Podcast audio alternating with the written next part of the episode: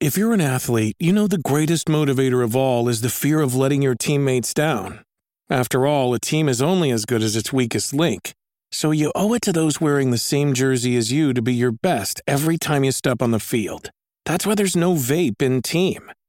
When you vape, you can expose your lungs to toxic chemicals that can damage your lungs. If you're a step behind, the team's a step behind. Brought to you by The Real Cost and the FDA.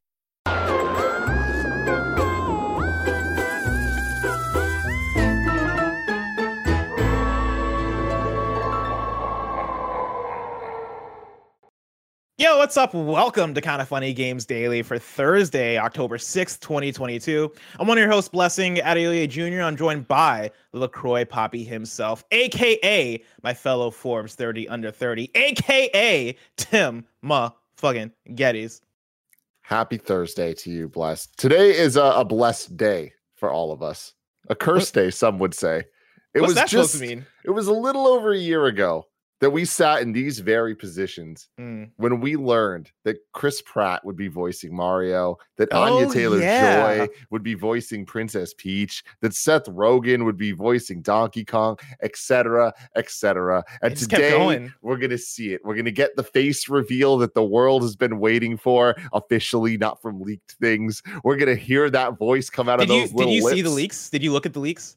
Oh, just the one picture. Yeah. I, okay, because I can help myself. I saw a picture pop up and I was like, I just got I gotta just look at this. We got to just, know. like, yeah, Yeah. see every detail of Mario's face, which let me tell you, it's definitely Mario.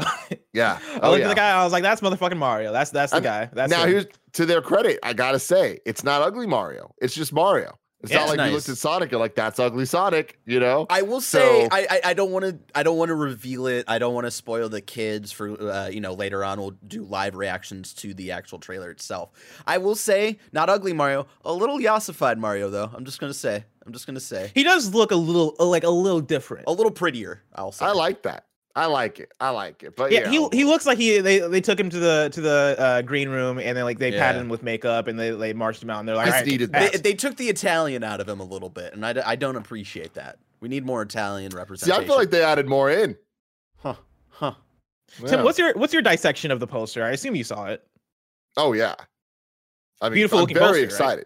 Yeah, it's pretty dope. I think it's great. I like that it looks different. I'm super happy it's not that generic DreamWorks style, illumination style that we we see so many movies get. That honestly, I kind of assumed we were going to get from the the Mario movies. So so far, this movie's done th- everything right for me. I'm excited to see what this trailer brings us. But like, I'm on the positive side of this, honestly. Bear, if you're able to bring up the poster, if you ha- if you have uh, a few seconds to, to go, in, oh man, you are quick with it. Oh, you you brought you brought up Mario's ass, which again, Mario's ass is missing. It's nowhere to be found. But if you Mario's look, ass is missing. Luigi has to go find it. Luigi, that's gonna be the plot of the movie. I want to give a shout out to I want to say it was Gene Park on Twitter the other day who pointed out that it looks like Captain Toad is like showing Mario to the Mushroom Kingdom for the first time. Because Mhm. if you zoom into some of the toads in the background, they look kind of like surprised and kind of like, who the fuck is this guy? Like, what is this? And then Toad looks like he's almost like a tour guide, right? And Mario's I don't think looking it's at Captain. Toad, technically, You don't think it's Captain?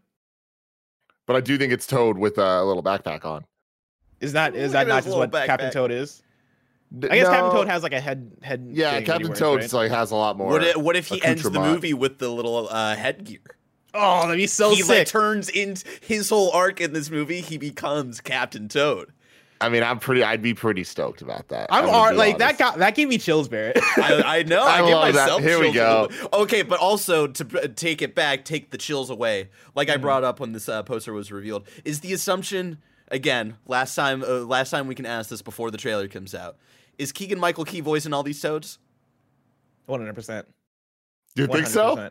Yeah, I don't think so. or not? uh, Or is it just the the main Toad here with the I red want hat? I want every single Toad in this movie to have the same voice that Keegan Michael Key uses for his um anger translator Obama bit, where it is like, "Oh, "What the fuck is up?" Like I, I want that kind of Toad. I want Toad to be mad. Yeah, I I think it's just gonna be the the red one, but I you're not totally off, Barrett. I I can see them doing that uh depending on the I tone want of the story. I want them film. to lean into it, and he If- voices every single one. Honestly- also, Slushy in the YouTube chat asks, "Isn't the blue toad the main one?" Where have you No, been? what? Where have you Well, been since the eighties? What? In Mario 2, he was the blue Mm. toad. Okay, that's true. That's That's, one actually a good call. That's one game. Every other What's the game main? it's been It's the, the red- only game you play as him.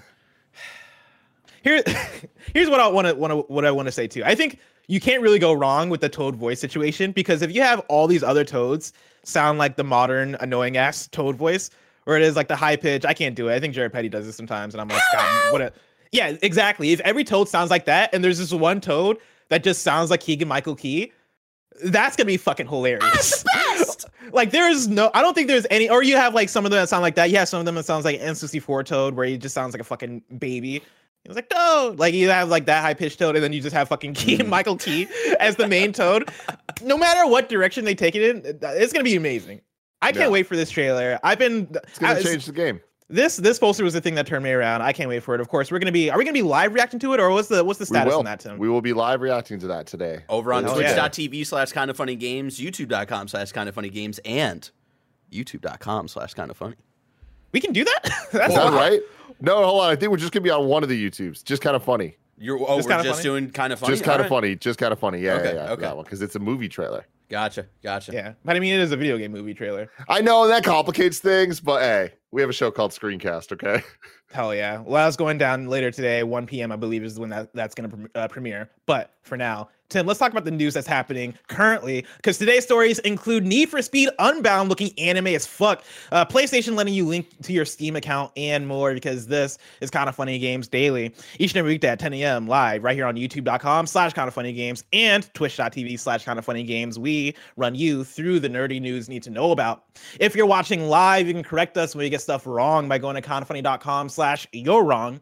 If you don't want to watch live, you can watch later on youtube.com slash kind of funny games, roosterteeth.com, or you can listen later on podcast services around the globe by searching for Kind of Funny Games Daily. Remember, you can use Epic Creator Code Kind of Funny on all Epic Store and Epic in-game purchases like Rocket League and Fortnite to help support the channel.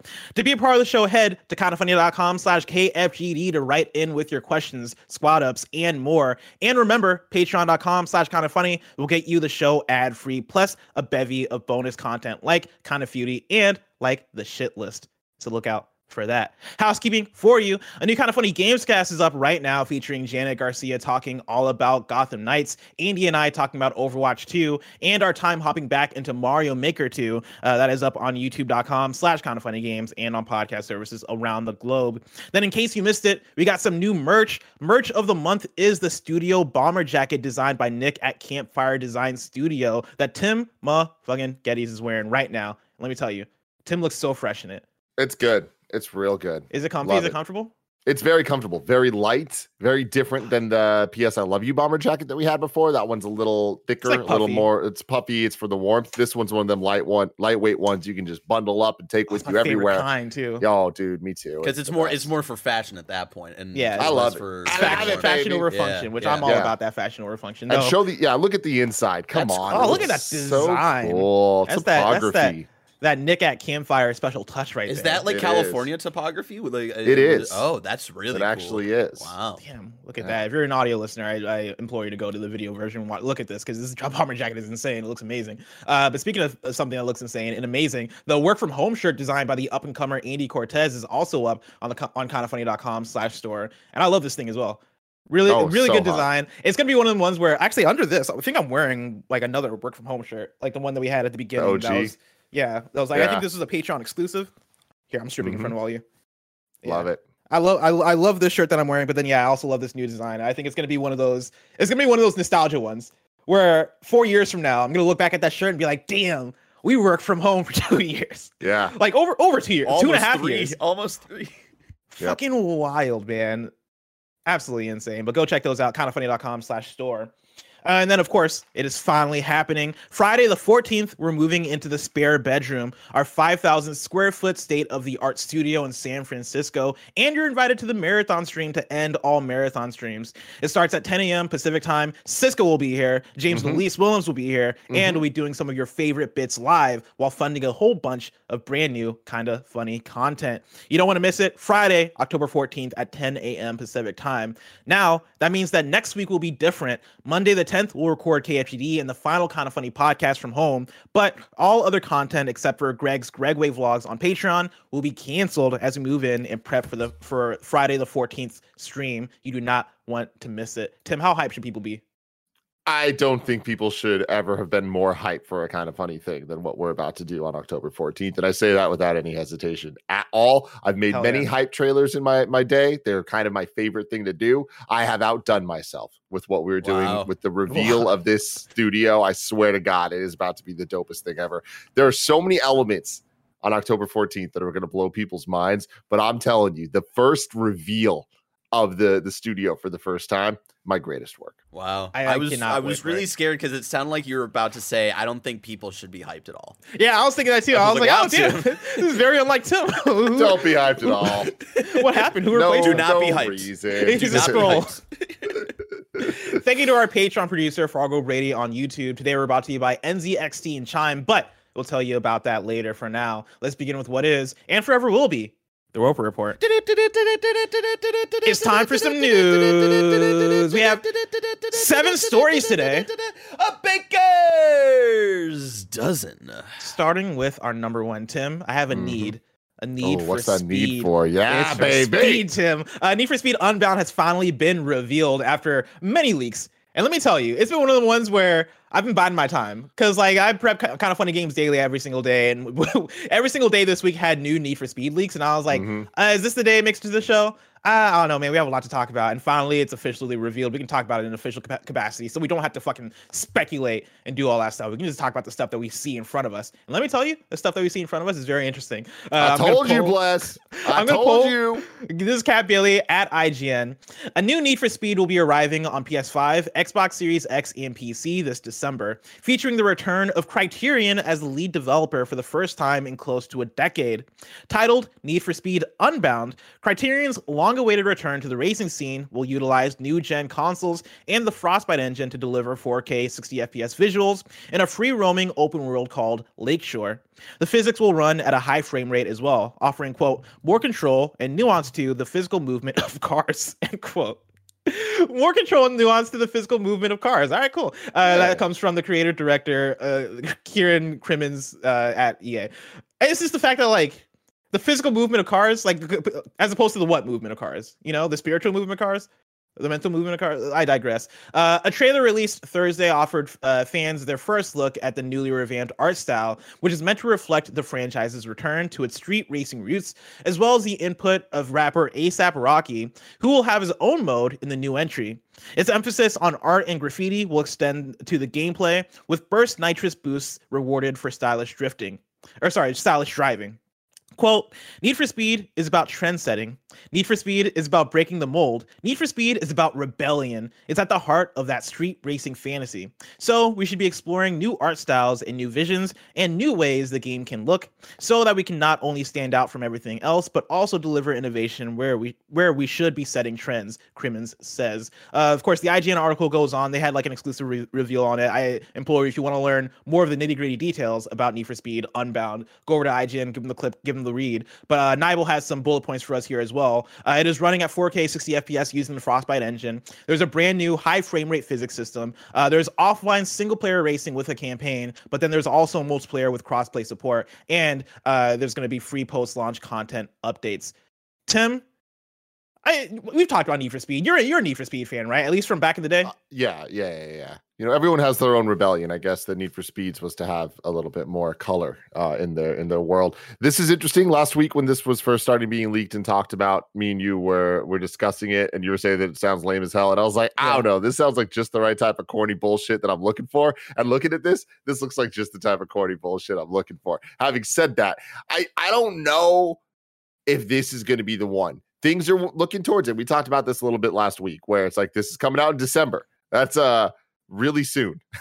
you know, and like we don't know how long they've been actually working on this. We have Criterion returning for the first time in close to a decade. That could be good. They could have been working on it for a long time, and like this is their their one. But uh, I I'm hoping that's the case because what I don't want to happen is this seems to be the closest we've gotten to an underground in a very long time. And um, I hope that if that's the case, that they don't kind of waste that opportunity on something that they're just rushing out the door. Uh, this seems cool. I, I feel like it's a little less anime vibe. It, it has like Spider Verse type of uh, of inspiration I'm seeing here, and that's cool. I don't know if they're gonna do enough with it. I don't know if that like kind of um the the aesthetics of this are going to be backed up by the right type of gameplay because I feel like arcade racers um, and especially the Need for Speed types are so hard to get that balance right between the the realism versus the arcadiness versus just the fun of the gameplay you know? Yeah. and then the, the that making sure the looks and the sounds all add up to a cohesive experience. And i haven't had that in a need for speed game in a very very very long time. I've had spurts of fun. Even uh, booting up Need for Speed Heat a couple years ago for a little bit, like just racing around the tracks. It's like, all right, this is fun, but it's not like a video game I need to commit myself to, you know? Yeah, one hundred percent. And I what was it this last month that Need for Speed Heat uh, came to play, PlayStation Plus. I downloaded it and I played just a little bit of it just to kind of re- remind myself on uh, how does Need for Speed feel to play. And you know, Need for Speed Heat is one that I think gets a lot of love. I think it's probably one of the standouts in the last decade of Need for Speed. But even me going back to it, and this might just be the P- the PS4ness of it, I was like, man, I don't know if this controls and moves the way that I want it to. And it's that weird. I think it's that it's that interesting place where Need for Speed exists on the arcade to sim spectrum. Because for yeah. me, if you come to me right now and you're like, what is the racing game to play in 2022, I'd be like, oh man, Forza Horizon 5 is the one, right? I think that kind of uh, that uh, that hits that perfect sweet spot of it's simmy enough to where it looks beautiful and the way the cars sound is amazing. The uh, but then like also the arcadiness is fun. They have good challenges. They have it's a video game as video game while also having a lot of the quality that you can get out of a Need, Need for Speed, uh, not Need for Speed, a Forza Motorsport at the same time. Need for Speed is definitely way more on the arcadey side of the spectrum, and I feel like nowadays you kind of get those way fewer and far between. I think it's either you get a Forza, Forza or like a Forza Horizon, or you're getting uh, a cruise and blast or some or like a kart racer or something that's on the yeah. way other end of the hey we don't really need to think about realism whatsoever about uh, for this right? Let's just have fun. Need for speed is kind of in the middle of that where it is an well, arcade the burnouts racer. as well right? Like there's, like the other other side of things and especially when you bring criterion into it so. Yeah but we haven't gotten a burnout in so long and i what i want to see is for a need for speed slash burnout game to come back and really cement that no this this specific portion of the spectrum can still exist and still actually be a banger. Because I, I go back to uh, Burnout Paradise Remastered, and guess what? That game so is still good. a banger. So that game good. is still really fun, and I think I, I don't think there's anything about uh, like these type of arcade racing games that have aged terribly necessarily, right? I think I don't know I don't know what it is that we haven't gotten as many in the last decade or so. Maybe it is just the fact that hey, these are expensive to make and so we're going to make them. We got to go all the way in the Forza sense or we got to just like make it really fun and really speedy and make it about the arcade shit in the cruise and blast sense. Um with that though, like to your uh, to what you were talking about earlier, right, with Criterion, I'm also fascinated to see what they bring to the ta- to the table. Uh, it's been Ghost Games that have been making the uh, most recent Need for Speed games that, for me, haven't been hitting. Criterion is a developer that I love, right? That Criterion are the ones who made Burnout Three. They made Burnout Revenge. They made Burnout uh, Paradise, and then they also worked on things like Need for Speed, uh, Hot Pursuit. But then also since then they've done a lot of support work uh, for EA. I've been wanting for Criterion to come back and really get back to the racing game roots, and ideally I would have wanted that with Burnout, right? Like I don't know why EA decides to just keep Burnout. Need for Speed Burnout. Uh, Need for Speed Burnout would be so good, and even it when they itself. I forget if it was Heat or the one that was before Heat, where you where they revealed the trailer at E3, and it kind of looked like that. Like they showed destruction, they showed fast speed, they showed all that stuff that looked like Burnout, but it had Need for Speed in the name. Uh, but it just didn't pan out to be that, right? Like I would love for them to come back uh, with it, uh, with that in, in, in some sense. But the fact that it's Criterion, the fact that they're working on Need for Speed, I do like that they're going in a different direction with it. I still, I'm still not completely sold. I like that they're kind of getting radical, but when I look at the visuals, when I look at the art style, it does, it it's like it. I don't, it doesn't work as much for me, right? It doesn't it doesn't work together, right? And maybe that's the whole point of it is they want these realistic cars, but then they want the the the bursts of animation and the Spider Verse style stuff, but it looks weird to me. It feels imi- like an imitation. Like you look at it and like it either looks like oh it has it's anime inspired or oh it's Spider Verse inspired, but it doesn't.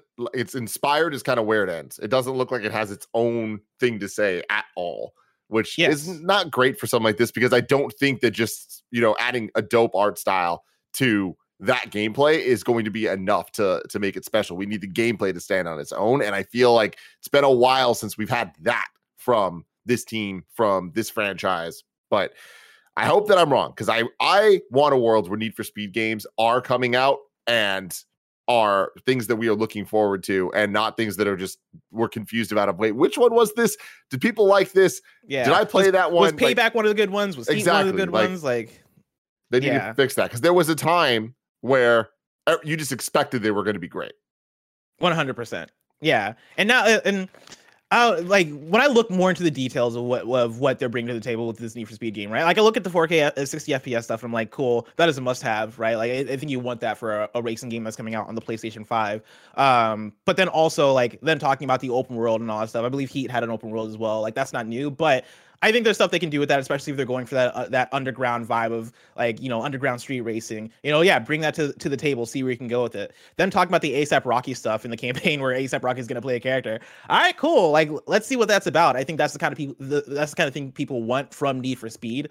Um, I think it's fascinating that they're going with ASAP Rocky because like I like ASAP Rocky. I dig ASAP Rocky's music. I I feel like there's a there's a number of other artists and celebrities you could probably go with that might be a little bit more popular than ASAP Rocky. ASAP Rocky, I think, is a like little bit of a deep cut. th- this feels like a move from like six years ago when like ASAP Rocky was like starting to appear in like shows and movies and stuff. You know, yeah, like yeah, it feels a little late for that, but you know, Like, that's like if- and I don't want to insult ASAP Rocky because I do love ASAP Rocky, but that's like that's like if in 2011 they're like, cool, let's make Ja Rule the main character of this game. It's like ASAP Rocky came out plus Like a even decade you know ago. that is too far That's Is way it too though? far. like Ace, what- ASAP Rocky's last album was what, like 2018, 2017? It's been a while since I, I listened to a, na- a new ASAP Rocky thing. But all power to him. Like I hope I hope this works out. I you know I'm looking forward to seeing what what ASAP brings to the table for Need for Speed. Does he change the game? I don't know. We'll see. I guess. yeah yeah will he Does do the what idea of Aaron the Paul campaign- did i don't know Does the campaign excite you? Ah, I wish that it did. It should, but it doesn't because I just don't have faith. If I had faith in this project, I think it'd be a lot more exciting. Like so many elements of this should be cool. It's just if there weren't the last seven entries in this franchise to make me not really be excited about this, then it, would be a different story. But there were, bless, there Mm. were. God, I'm so curious about this thing. I hope it hits, uh, and I guess we'll see in only a couple months. It's coming at you, December. Get ready for it. Story number two: Players can now link their PlayStation Network and Steam accounts. This comes from Jordan Middler at Video Games uh, Chronicle. Players can now link their PlayStation Network and Steam accounts. The first game that allows players to do this is Marvel Spider-Man, which today received a patch which added the feature. Evidence of planned connectivity between the PlayStation Network and the PC versions of Sony games uh, was discovered earlier this year, but it's only become official with today's update. A new registration page on the PlayStation website, which allows players to make the connection between their accounts, is also now live. Quote, Link your Steam account to PlayStation Network to receive unlocks uh, uh, in this and other PlayStation Studios games, the webpage reads. Quote, you will also receive the latest news, updates, and offers from PlayStation Studios games on PC or PlayStation platforms. Register by creating a Sony account for PlayStation Network or by signing in with your existing Sony account and password. End quote. Tim, it's happening. It's happening. I hope. You know, this is the type of thing that looks like it's a lot of good news, but until we actually have it just work, it's going to be a pipe dream, right? Because we're Mhm. looking at this and it's like, I, but even then, the hesitancy I have, it's like Sony is really going all in on PC. I would have never believed it. Like, I feel like we are 10 steps further into the PC ecosystem from PlayStation than I would have ever expected. And every time we take one more step, I'm still surprised. Yeah. Now I want to take a pause here. Barrett, are we still live? Because everybody Not on YouTube, and I don't know what happened. I'm hitting up Kevin because I think uh, uh, we might be messing Something with the restream? restream. So, Gotcha. um, All right, Twitch seems it seems like yeah, we're still Twitch, live. we're still Twitch. live. Um, Okay. Yeah. Okay, cool. Well, yeah, like you know, going back to the story here, I, I, I, I, I love that this is happening. I love that this is happening specifically because PlayStation linking to Steam, I think bodes well for what the future is of PlayStation on PC. Because I think inevitably it is it is inevitable that there is a PlayStation launcher, right, or a central PlayStation hub on PC that is proprietary that you go to to do whatever PlayStation shit that you want.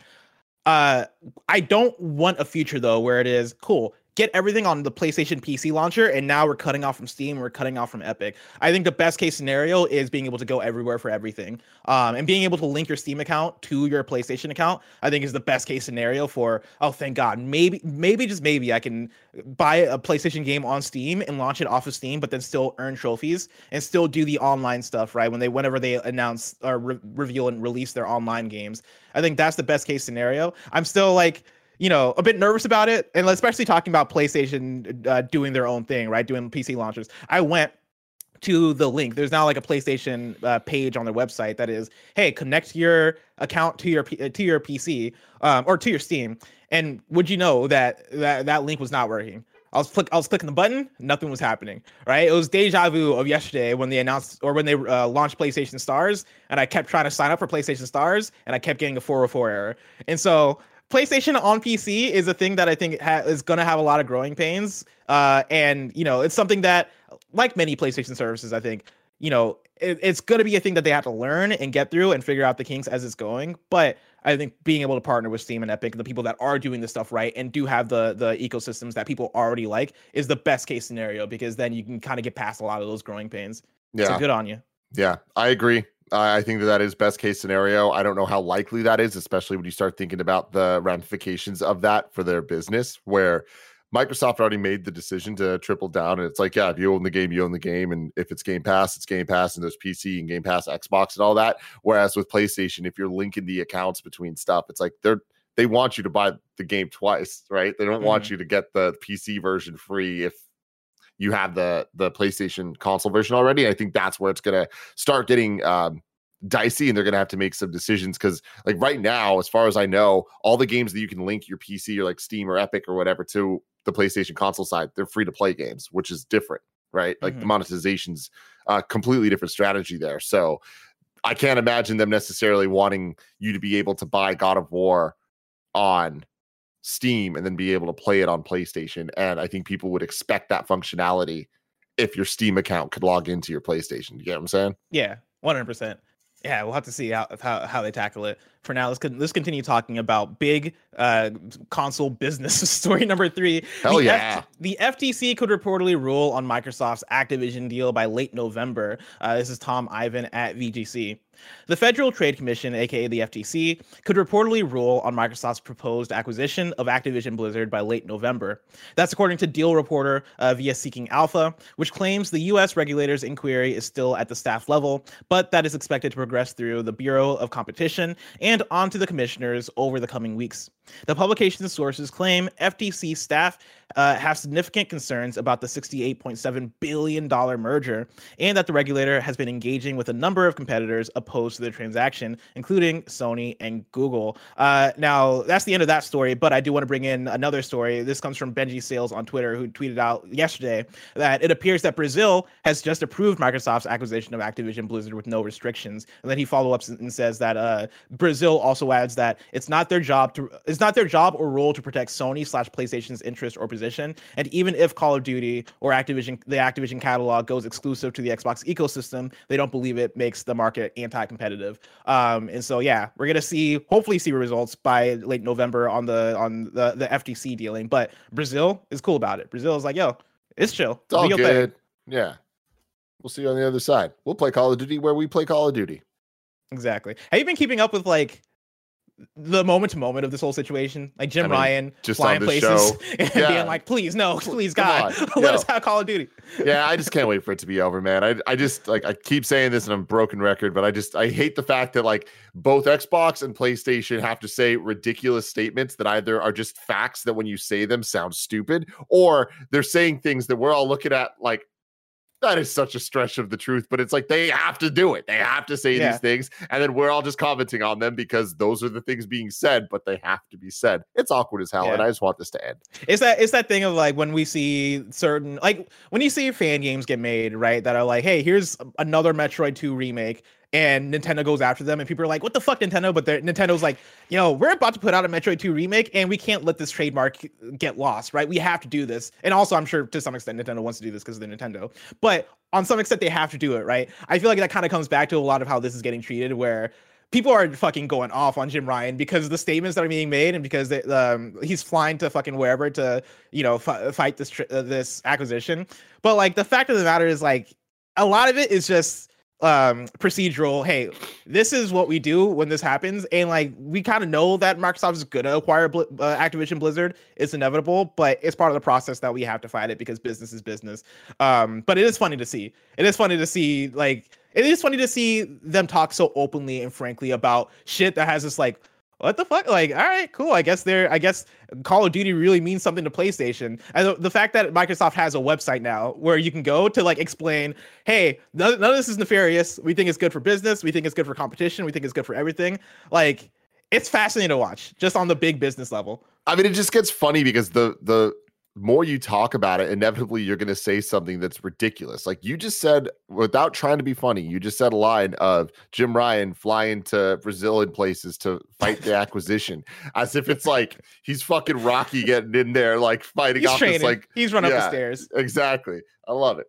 absolutely love it do you know what else i love What do you love, Wes? patreon.com slash kind of funny games where Me you can too. go and get the show ad free and speaking of ads let us tell you about our sponsors Shout out to NZXT Canvas gaming monitors. We are huge fans of NZXT here at Kind of Funny. And I got to say, these monitors, they're Andy Cortez approved, Kevin Coelho approved, and Tim Gettys approved because of their sweet 1440p resolution with 165 hertz refresh rate and one millisecond response hits. That sweet spot for gamers due to the balance of picture and performance. And now available in a 1080p 240 hertz version for the most competitive of gaming situations. They're available in 27 inch and 32 inch curved displays, variable refresh rate support for all of the major GPUs. You can get the monitor just alone, you can get it with a stand, or you can get it with some pretty cool mounts. There's built in software support with NZXT Cam that lets you control all your monitor settings directly on your PC. No need to mess with the clunky hardware menus to lock in your desired settings. They thought of it all. It's sold exclusively on NZXT.com. You can learn more about the NZXT FHD Canvas gaming monitors at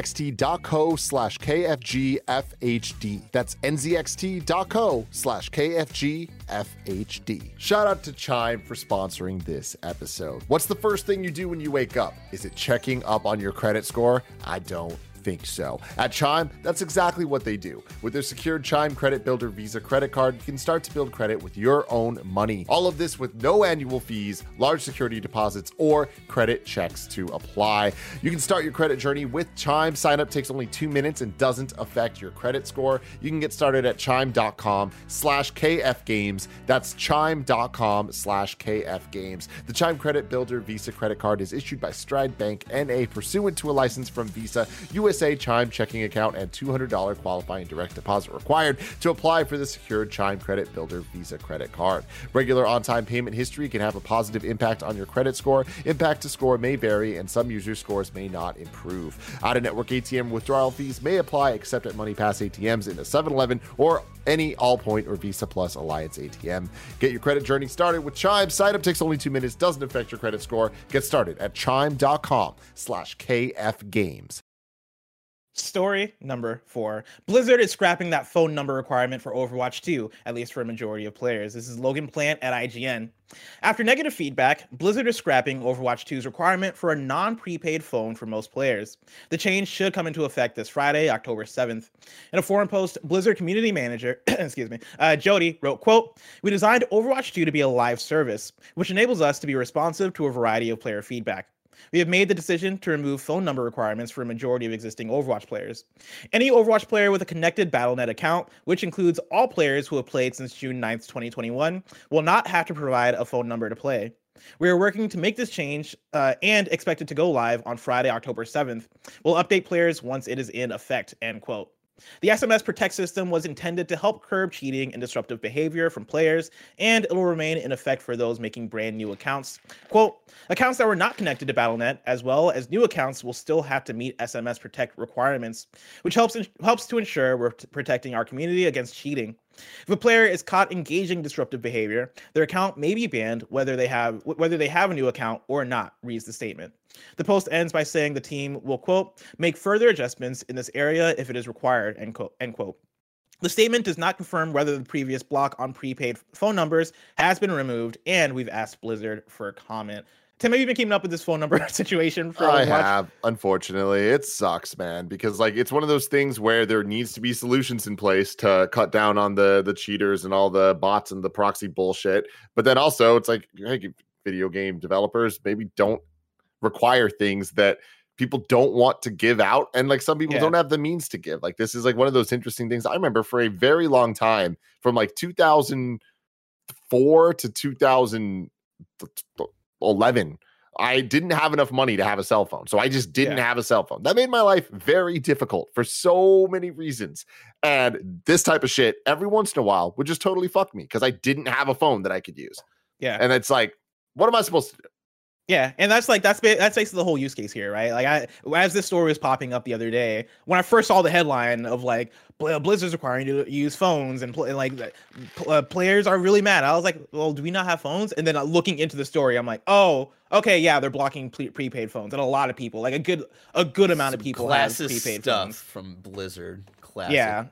I do I do love that they're changing it because it do, it did come off that way. I think a lot of people were like, "Yo, I can't afford to like certain plans, so I have to go with this plan." Like, I, uh, what when I first moved to Seattle, like five six years ago, I think I had a plan like that. That was pre that that was prepaid. Uh, and guess what? At that time, I was enjoying Blizzard Wait, or uh, it- Overwatch. It, it was was Blizzard the company that did do the the meme thing where they're like, "Do you guys not have phones for like mobile yeah, games?" that was I believe it was Diablo Immortal, where like I think people might have booed it, and the guy was like, "Do you guys not have phones?" And so it's it's a little bit of a repeat of that, but at least they're on it. At least they're fixing it to to some extent. Um, now please fix it so that I can play the game because I really again wanna like play that's the thing 2. is it, it sucks because fixing it is just like like putting your your finger in the the hole of the dam while another thing's busting open. It's like yeah, that that's the problem with this. It's like the, these systems need to be in place to make the experience better but they like stepped on the the rake essentially and it's like it's unfortunate that uh things don't just work the way that they should you know? Yeah, and it's it's it's that thing where I when one thing's when one thing goes wrong, there's a second thing that goes wrong, and it's a third thing, and it just keep keeps piling up. In the way that I look back at what Fallout 76, where like the launch was busted, but then also the special editions had the wrong bag or whatever the fuck that got people mad. And every day to every week, it felt like there was something new that was wrong with Fallout 76 that had people mad. This is a little bit what the Overwatch 2 launch feels like, not to that extent necessarily, but in terms of oh man, I can't get in on launch day. Oh man, y'all are getting DDoS attacked. Oh man, uh, uh, the fuck, I can't get in because I don't, I like, you're not accepting my pro- my phone number. Like the thing for me the other day at launch was the fact that I had to connect my phone number. Um, I forget what, for what reason, but they made me connect my phone number. I guess it was required for everybody. Um, and as I was doing that, I was like, cool. I guess I'll go on the Blizzard website. And guess what? The Blizzard website was down because everybody was trying to get to the website to connect their phone number. You know, it's always something. Uh, but hopefully, you know, they're able to clean this up uh, sooner than later because it's been such an unfortunate last couple of days of Overwatch 2 launch. And a game Yeah. called Overwatch 2 shouldn't have a launch that this that's, It that's this shouldn't. bad. It and, and shouldn't. it's not all on, the, on them because of course you can't really control a DDoS, but even still, man, it's it fucking sucks. it really does One day I'll play Overwatch 2. Do you know a game I'm never gonna play? It's a game called Babylon's Fall. This is story number five. Platinum Games is sorry about Babylon's Fall. This comes from George Yang at IGN. Platinum Games says that it is sorry about the impending shutdown of Babylon's Fall's servers, but also notes that it will not impact any future live service plans. In an inter- interview with VGC, Platinum Games CEO Atsushi Inaba said, quote, the only thing we can comment on here in terms of the closure of Babylon's Fall service itself is that this unfortunate conclusion might have been something that had triggered some disappointment, perhaps maybe even anger to our dedicated fans and players. And any disappointment that we might have caused for our fan base is something we feel extremely sorry about. The fact that we led our dedicated fans to feel feel that way as a developer, providing any sentiment other than enjoyment and fun in our creations to players, is something that we're not very happy about at, at all as a developer. End quote. Inaba, unfortunately, was unable to go into any specifics about Babylon Falls, Babylon's Falls shutdown, noting that it was up to Square Enix to divulge any further details about it. However, despite the game's failure, Platinum Games still wants to invest in live service games. Quote, There's a lot that we learned from this experience, and it's not changed our future plans or outlook moving forward regarding doing live service games at all. Live service games are definitely something we want to do and put our effort into moving forward, Inaba explains. Tim, yep they put their hand on the stove, they Mhm. got burnt, They and you know what? They're like, fuck it, let's put it, let's put our hand on the stove again. Let's keep doing yeah this. just a little bit you know let's see what's happening Don't get fooled again. You know? Yeah. I don't. I. I I don't know. I'm curious. Like, I, I want them to, to succeed. Obviously, Platinum Games is a fantastic developer when they want to be. But yeah, I like. I have such little faith in their live service pursuit, mainly because none of their games seem like live service games. Right? They make fantastic character action games. They make fantastic just action games in general. Right? Like you look at Bayonetta, you look at Nier, you look at um, Astral Chain, you look at even going back. Right? Metal uh, Metal Gear Rising Revengeance, and the list goes on in terms of oh, these guys have a specialty here that they should hone in on and like really double down on. And the fact that they're like, nah, man, we can make a live service game. We can do it. I'm like, nah, man, don't do it. Yeah. I don't think that's you, bro. I don't think that's you. it's rough out see. there, man. Yeah, we really shall. And it's like when you look at these teams like Platinum, that like I really am so interested in what the video game landscape is going to look like in five years, even when it comes to uh, groups like Platinum, right? That don't have the publisher distributor arm that we see things like the bigger dogs like the Ubisofts and Square Enixes and stuff have. Um, with all these acquisitions and decisions being made, it's like it feels like Platinum has had hits and misses in a way that no one of their size has that quantity of in both angles, right? Yep. So it's like I really wonder what is going to happen at Platinum. Do you, I mean, do you think anything bad is going to happen in Platinum? Do you think that this might had, the, the Platinum's fall? I think, hey, I don't think it's going to be Platinum's fall. I do think something's going to happen to Platinum. I think Platinum is going to get acquired. I just don't know by who or when and what that's going to look like. Do you have any top contenders on who could uh, acquire Platinum? No, I mean, yeah, like Tencent, right? Or freaking mm like uh the Embracer Group, like any of the obvious ones. Like I, I think it's more likely to be one of those than uh than a PlayStation Sony. or Xbox. Yeah, but that is also an option. I just don't. I don't see that Hear, happening. Hear me out, Nintendo come through. Mm. Bayonetta has done so well for you, and Platinum, yeah. I think, Wonderful has, 101, Bayonetta. Wonderful 101. They have the the third iteration of that hero trilogy coming through sometime soon. There's enough. There's enough connection there, and I think there's probably enough. Like, hey, you're a good developer and you make polished games when you want to. Let's acquire you, and let's make sure that we're honing in on the stuff that you guys do well, and make that part of the Nintendo catalog.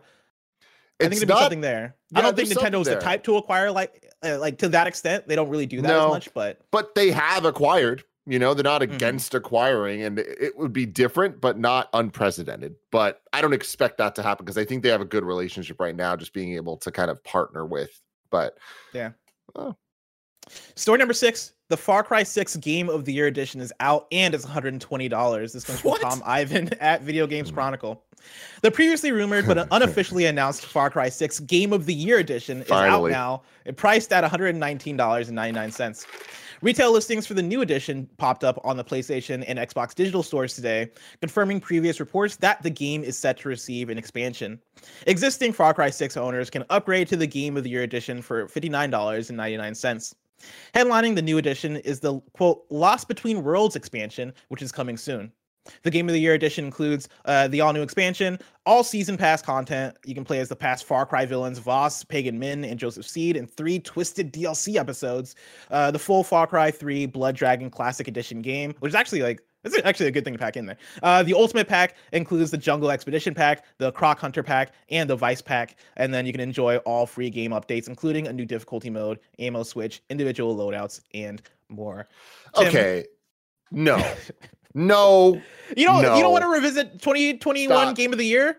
Far Cry 6? I am I am utterly beside myself with what you just told me. So first off, let's just get the the elephant out of the room is what I mm. want to do. I want to point, look at him straight in the fucking eyes and say, "Get the hell out." Use the small door. I want you to squeeze. Okay, oh, elephant. You're squeezing that elephant through the door. God damn. Get the hell through that oh, tiny wow. little door, you big old elephant.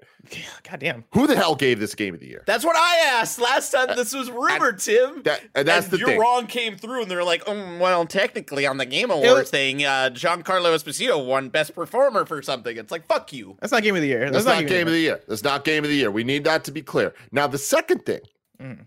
is $60 for the Game of the Year edition of Far Cry 6. Or sorry, I'm just uh, Far Cry 6, right? For sixty dollars, was it sixty wanna... or was it seventy when it first came? So, out? oh, when it first came out, I want to say let's just it pretend 60. it's sixty. I, I think I think Ubisoft has been doing the ubiquitous sixty for yeah. both uh, when it's especially when it's cross gen.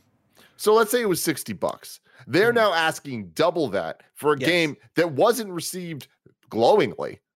right? This late in the game after after launch, and you just read me what this includes. An all new expansion that's coming soon, all season pass content of the old stuff, an old Far Cry 3 Blood Dragon Classic Edition game, a bunch of other stuff. Hey, this man. all reads to me as like, oh, hey, this is the Game of Year edition of a game that came out that actually got Game of the Year awards. We're going to make it, it was $70, now it's 60 and you get all this other stuff. Now, That's how this should read. To be clear, if you're buying, if you're if you don't already own Far Cry Six, it is 120 dollars. You're paying Yeah, exactly. Yeah. Yeah. yeah, yeah. If you already own it, then yeah, you're paying 60 more, do- I more mean, dollars for all this shit. That's even more insane. That that reminds- is that's the wild. If you already own it, you're paying. Uh, you're basically buying the game again to I- get all this. Additional. This additional reminds me of when I it was either Origins or Odyssey. I just know I was at IGN at the time where one of those season passes that was the only way you could get like Assassin's Creed 3 remastered or some shit and it was the and then they eventually were like, "All right, now it's its own thing." The fact that they're like trying to tie in Far Cry 3 Blood Dragon into this is like such a weird like why? Why? It's definitely that like, all right, what can we put into this thing to kind of justify the hundred and twenty dollar price tag? And so like putting in Far Cry Three Blood because that's the only thing I, that that caught my eye. I was like, oh, Blood Dragon, I love Blood Dragon. I don't love it enough to pay one hundred and twenty dollars for like the Far Cry Six Game of the Year edition or an additional sixty dollars. But like you put it, you put out Blood Dragon for fifteen bucks in the PlayStation Store. I'm buying that. I'm playing it again. It's a fun I, campaign. I'm I am Beside I'm really yourself, mad. Yes, this fucking elephant won't leave. It's just here. It's stuck in the door. His name It's- is Yves. Can't sque- Yves. Like Yves. oh oh Yves the elephant. Oh gosh, is he French? Get out, Yves. Oh man, you hate to see it. All right, You really do. Oh no, My guy monsieur. He didn't make it through the door. Everybody. Story number six, uh, seven. Let's round out the Roper report with some happy news. Uh, Pete Hines just got a promotion. This comes from Danielle Partis at Hey! GamesIndustry.biz. Pete Hines, former senior VP of global marketing and communications at Bethesda, has been promoted to head of global publishing at the studio. GamesIndustry.biz can confirm.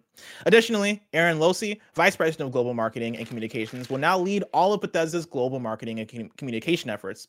Hines joined Bethesda Softworks in 1999 as a member of the marketing team, primarily working in a, P- in a PR capacity on the studio's Fallout projects. Quote, it's a privilege to lead global publishing for Bethesda, a place that's been my home for 23 years, Hines said in a statement. Quote, it's humbling to think about how far we've come in how far we've come in that time, and I'm excited to work in this new role to help our world-class teams make great games. End quote.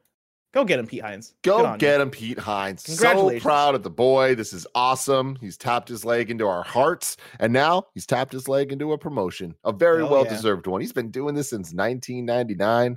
Dang, Wild. dang, I hope he son. still I hope he still comes out on the E3 stages. I want to I want to see him continue to present stuff. oh yeah, I think he will. He got Oh, yeah. promoted. You know what I mean? He got promoted. The stage is his now. But like, did he Todd get Howard, promoted in the way where it's like, all right, now you you're you're just in an office collecting money, or did he get promoted in a way where it's like, no, we still like you. we still want you to put to like you know talk on stages and shit for us, I hope he can. or get are we gonna start seeing more Erin? Because I'm down to see Erin too. I don't know if I've seen Erin on a stage, who's now the you know doing more of the work that um uh Hines was doing.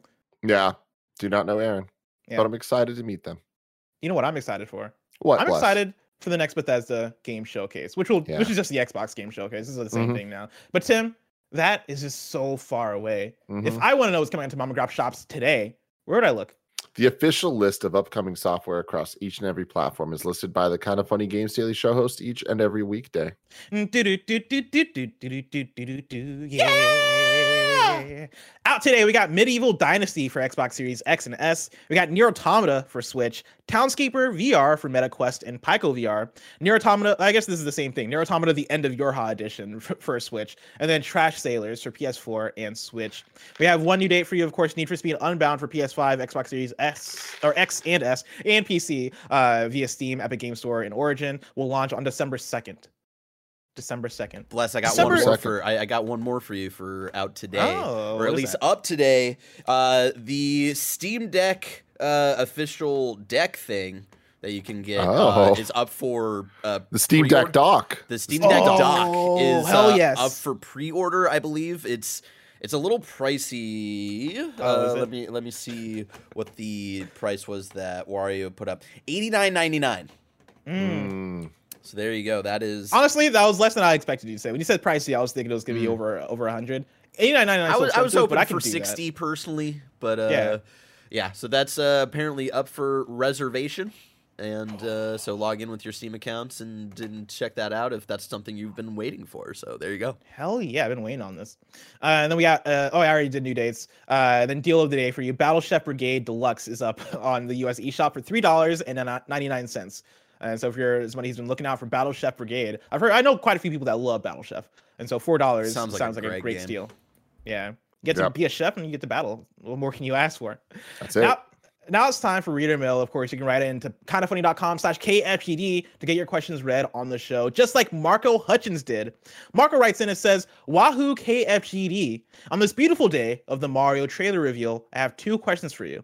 One, do you think there will be a new Mario game released next year, sometime close to when the movie comes out to tie in with the movie? And two, what do you want for the art style of the next Mario game? Ever since someone put the idea into my head of a cup cuphead style hand drawn Mario game, I will forever wish for that. But as long as it's different from the quote new slash Wii style of game, I'll be happy. Love the show and can't wait for the studio stream next week. Marco. Tim, ma fucking Gettys. Are we getting a Mario game to align with the Mario movie? You know, this is probably one of the things I've talked about the most on camera when it comes to video games uh, is just my love for 2D Mario and my sadness that we haven't had a new look for it in decades at this point. Um, I will never forget sitting at the library in high school, sneaking in E3 updates on the internet uh, at in the the computer lab, and seeing the announcement of new Super Mario Brothers coming to the DS, and I was like, mm. "Oh my god, we're getting a new 2D Mario." this is this is absolutely wild. And this was after the the previous 2D Mario before this. This was 2006. The previous one was Super Mario World 2 Yoshi's Island. Mm. Debatably a Mario game. So before that, it was Mario World, right? 91. That's a big ass gap. And even then, we don't get Mario games that frequently, which is wild to think about when it's like the core actual games. Like even the 3D games, we had Mario 64, and then Sunshine, and then we get into galaxies and stuff. Mm-hmm. When Mar when New Super Mario Bros. came out on the DS, it had the art style of Mario 64, and they never looked back. Once Mario 64 happened, it homogenized the look of Mario across the board. Mario, his friends, the Mushroom Kingdom, all of it got this very sterile look that was awesome at the time. But here we are decades later. And every single time we see Mario and his friends, they look exactly the same. And that is something that grinds my gears, bless. Mm-hmm. I just want mm, something you. unique. You think back to Mario 1, Mario 2, and I understand 2 has its issues. I don't give a shit. Mario 1, both Mario 2s, Mario 3, Mario World, Mario World 2, Yoshi's Island, all of them had unique art styles that yep. helped make the games stand out and be special, be unique experiences. I want to see that again. I think that we will. You I really so? do. Wow. I, I I mean, we're going to at some point. And I think that the timing is better now than ever. The 2D mm. Mario team hasn't worked on or hasn't released anything in so long, so long, so fucking long. What have they been working on? We have the Mario movie coming out. They're going to want to get some promotion there. Traditionally, 2D Mario games outsell 3D Mario games by a ridiculous percentage. Mario Odyssey has bucked that trend to an extent, but you better fucking believe if they put out a new 2D Mario game with an actual new art style and all this stuff that's exciting, you're going to activate every part of the Switch audience. And that game is going to sell like gangbusters. We've seen what media, cross media can do to game sales in the last couple weeks, last couple years with the Netflix shows and all that with Cyberpunk and The Witcher. Guess what it could do to fucking Mario?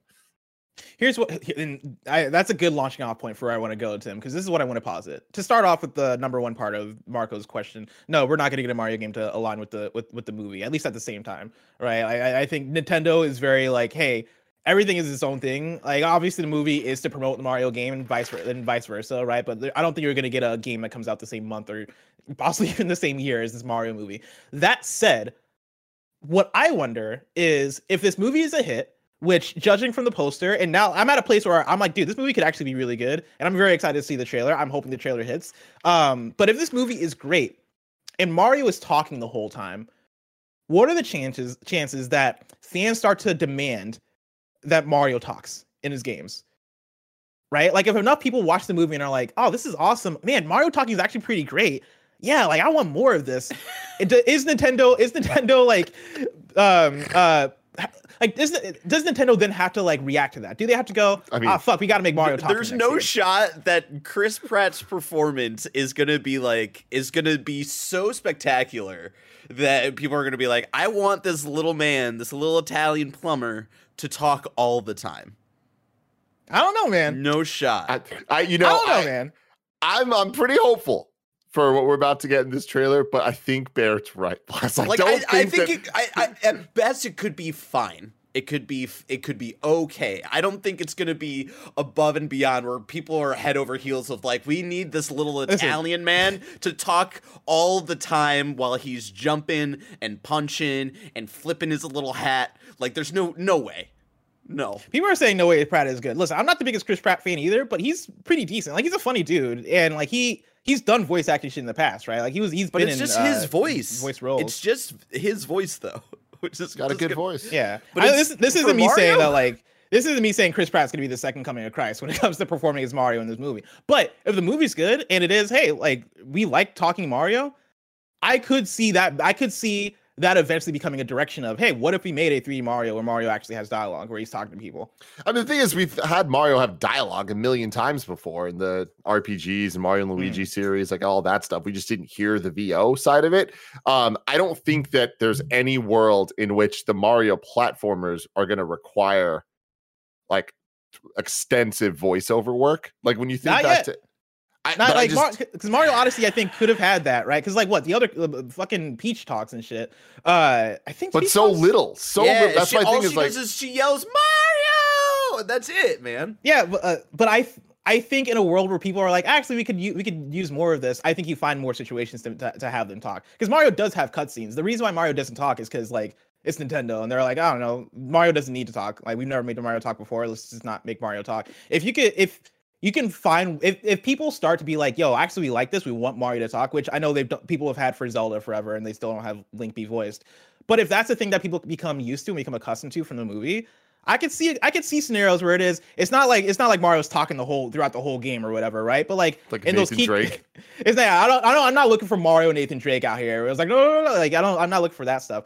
But it is if it is like, hey, there's five cutscenes in this Mario game, and Mario is actually a human with a person and a brain as opposed to like this fucking thoughtless uh, uh plumber. I'm not calling plumbers thoughtless. I'm just calling Mario the plumber. Wow. Um, but if it is just thoughtless Mario standing there, just like you know, with not a thought behind those eyes, uh, fucking just standing there, like yeah, I could, I could, I, I could see that working. Like I could, I could see them maybe giving Mario a voice in these games. It's so funny. I mean, you guys know Mario is one of my favorite video game franchises ever, and it's like the the older I get the more that I play these games, the more I love them. It's not like I've outgrown it. I don't think I'm ever going to. I'm going to be so excited for any new Mario project that, that gets announced because of that, because I've grown my entire, lived my entire life growing up consuming Mario media at the peak of Mario mania.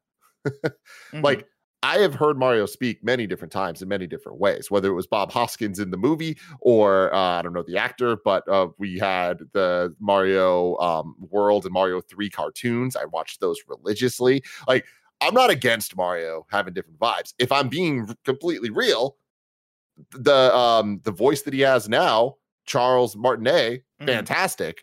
I'm over it. Like it's part mm. his voice is completely aligned with what I'm complaining about of Mario being sterilized and just turned into this homogenized like the same thing over and over and over.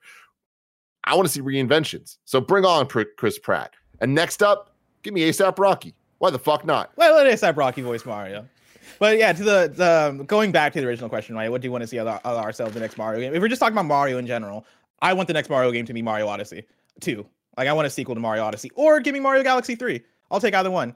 You know, I I I I think Odyssey still has a lot of room for exploration in terms of what you can do with that branch of Mario, the 3D Mario. But then also, I think a lot of people would appreciate a return to Galaxy just for the nostalgia and for like the fact that uh, Galaxy is fucking fantastic.